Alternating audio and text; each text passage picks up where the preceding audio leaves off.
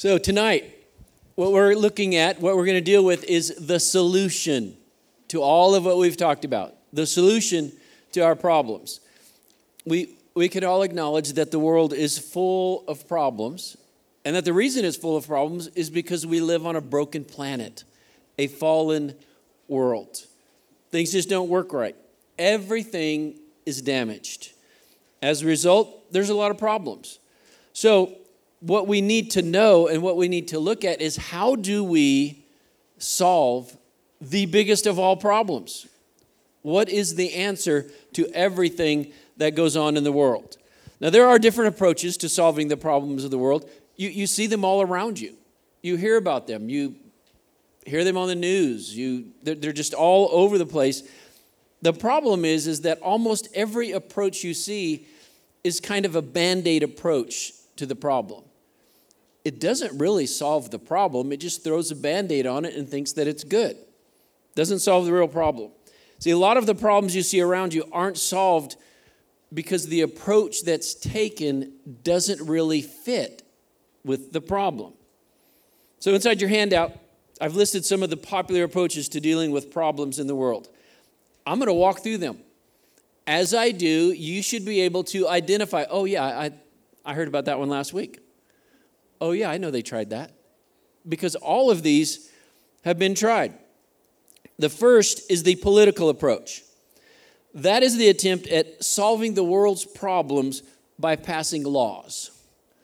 A lot of people believe that God, that government, not God, is the solution to the human condition. You could call this salvation by legislation. The problem is you can't force anyone to change. It laws cause people to conform. That's what they do. They conform. And the Bible talks about how, you know, there's that attempt to conform you on the outside, but God wants to transform you on the inside. A law never changes a belief, a law never changes an attitude, a law never changes character. There's something that needs to go much deeper than that to create change. So the first approach is the political approach. Second approach is the educational approach. That basically says that all the problems in the world are the result of ignorance. If we just educated people, if we could just educate people with the right doctrine, the right education, then the world would be a better place. Reality check education is not enough. There are a lot of terrorists, a lot of tyrants, a lot of criminals who are highly educated, much smarter than any of us. And that just proves that education is not the answer. It doesn't get to the root of the problem. You could call this one salvation by education. The third is the financial approach. These are people who see everything in terms of economics, as if every problem had an economic solution in the financial approach, the idea is if we could just help people earn more money, or we could just give them more money, we would solve the problems. But it doesn't work. You could call this salvation by compensation.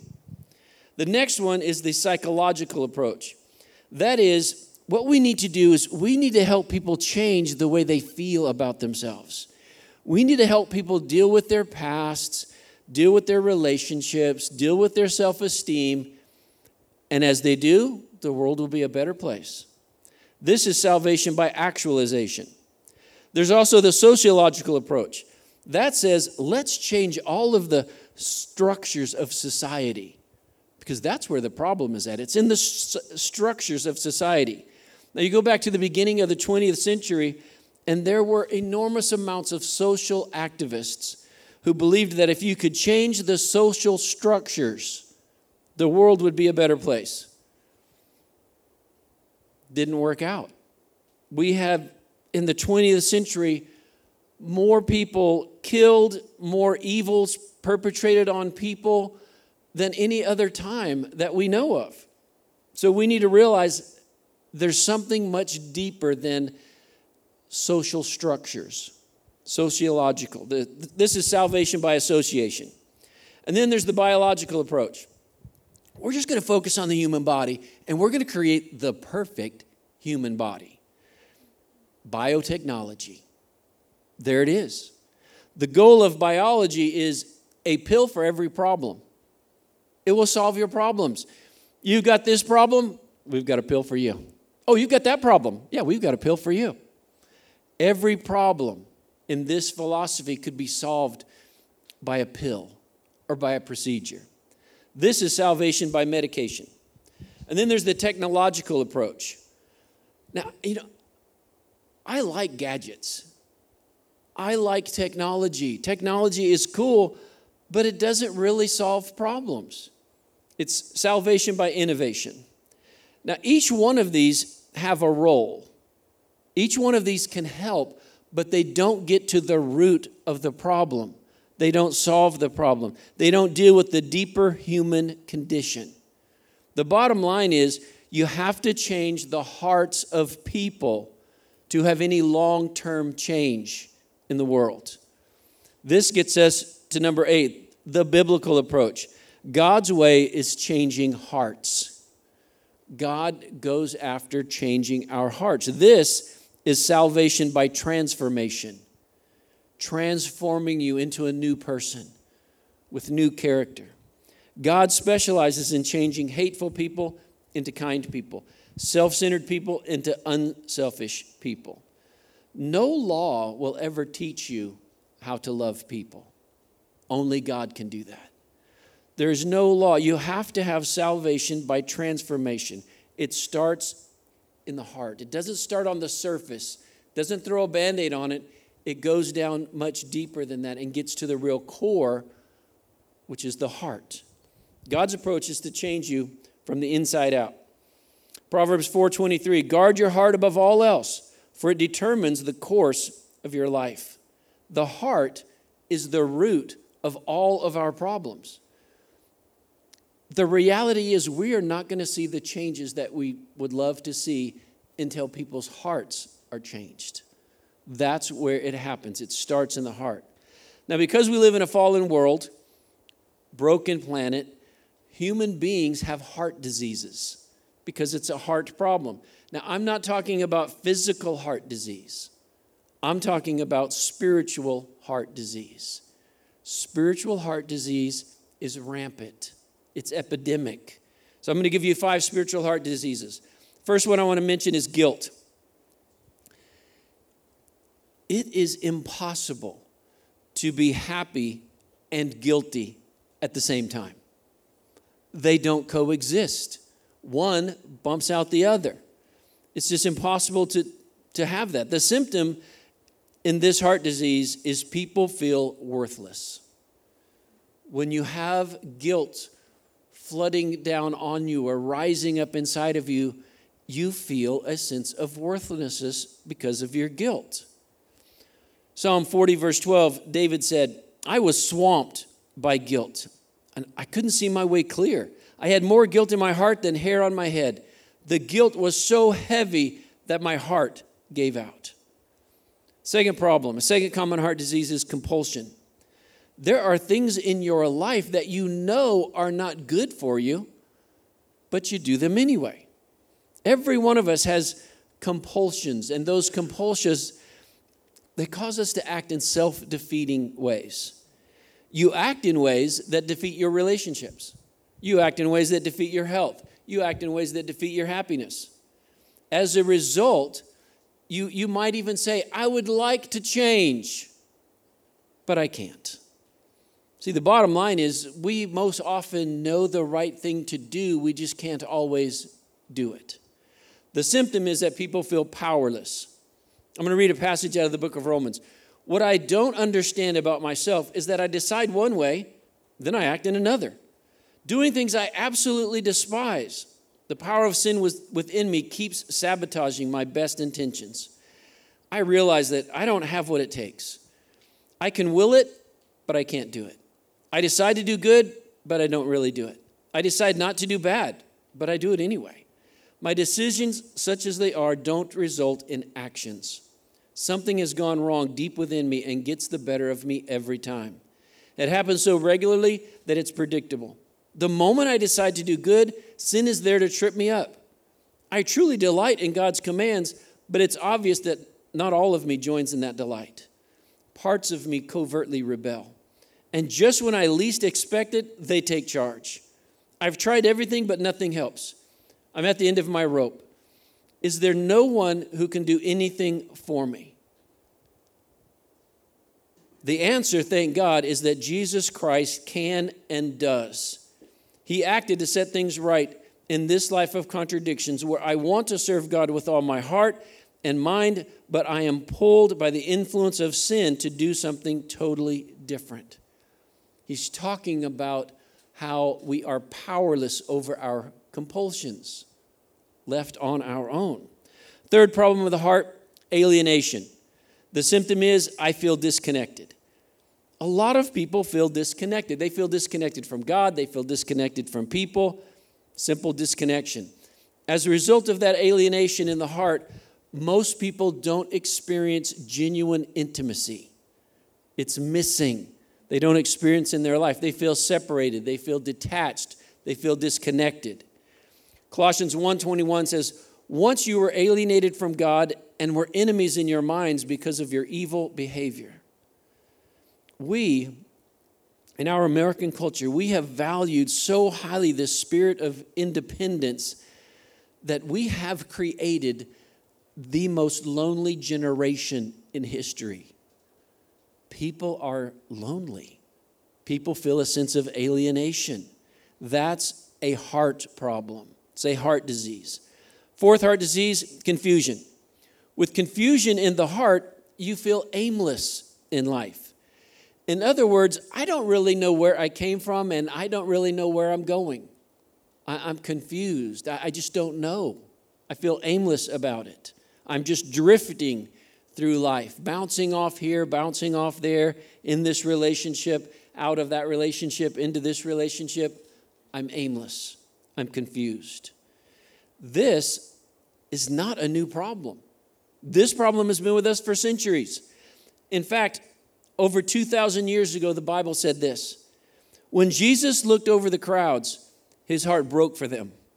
They were so confused and aimless, like sheep with no shepherd.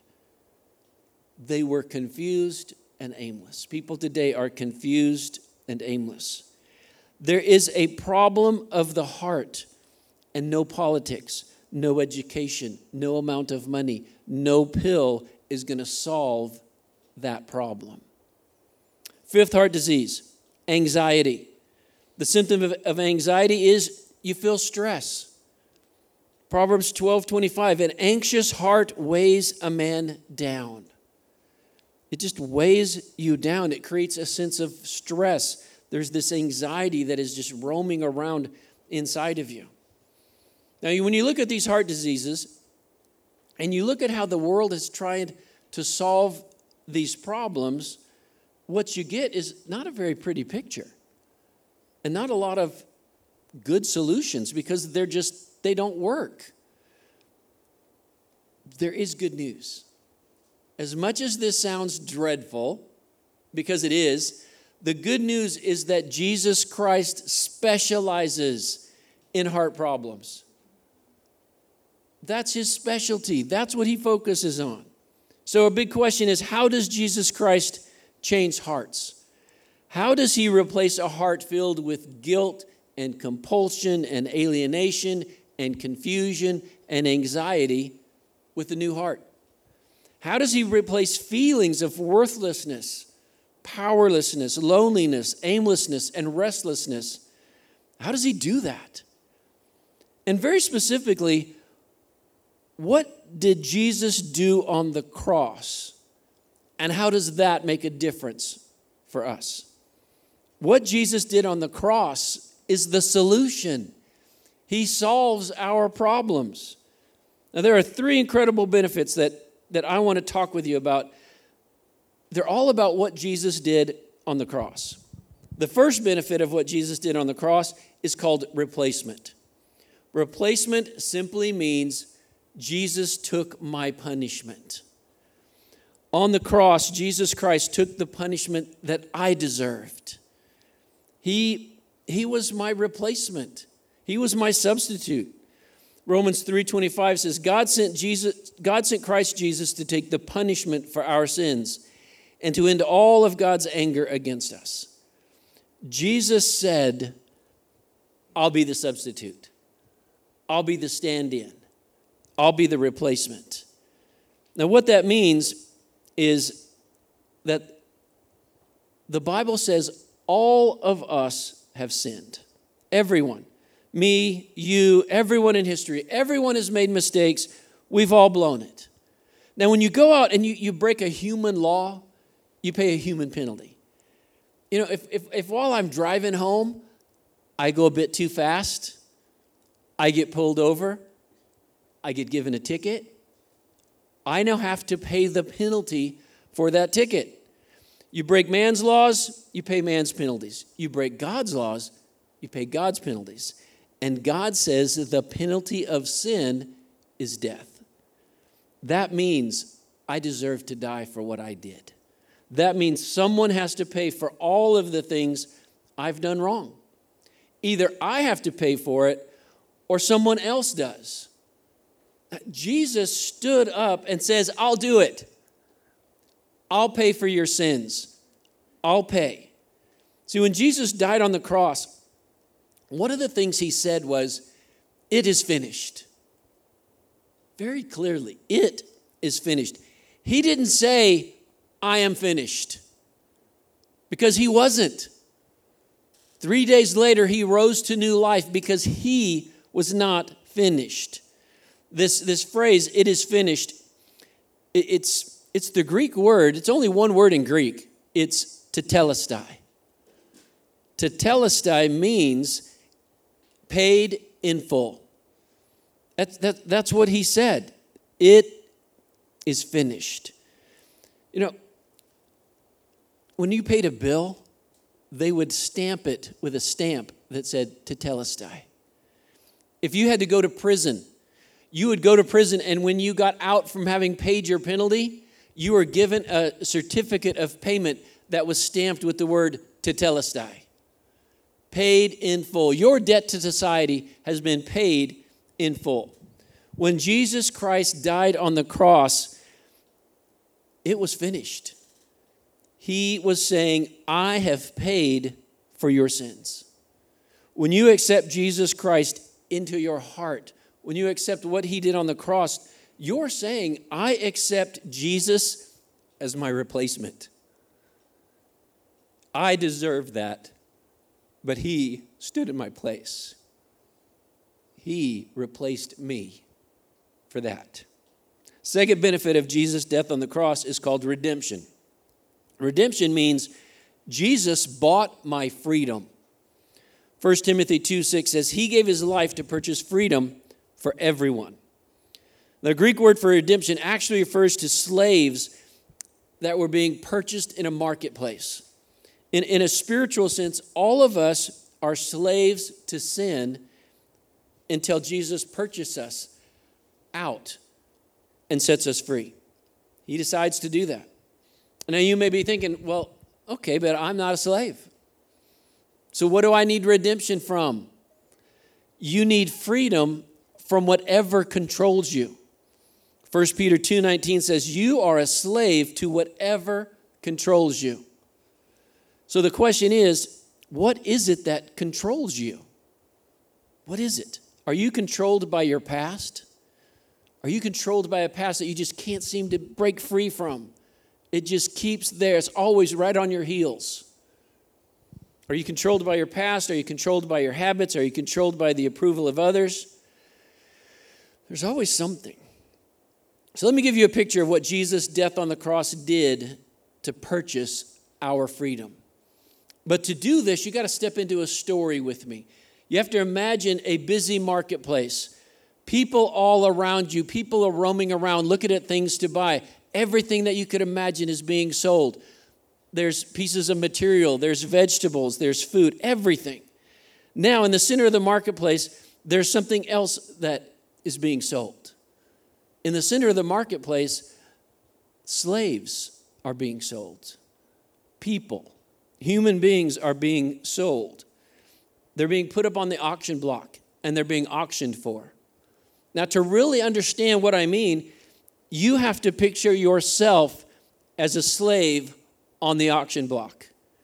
And you're on this auction block, and the auctioneer is auctioning off slave after slave after slave. One person bids and buys a slave. Another person bids, and now all of a sudden it's you. You're on the auction block, and these different people are bidding on you. And each time there's a bid, you look, the, you look at them and you look in their eyes and you, you, you eye them up and down, and you're thinking, is this person going to be kind? Are they going to be mean?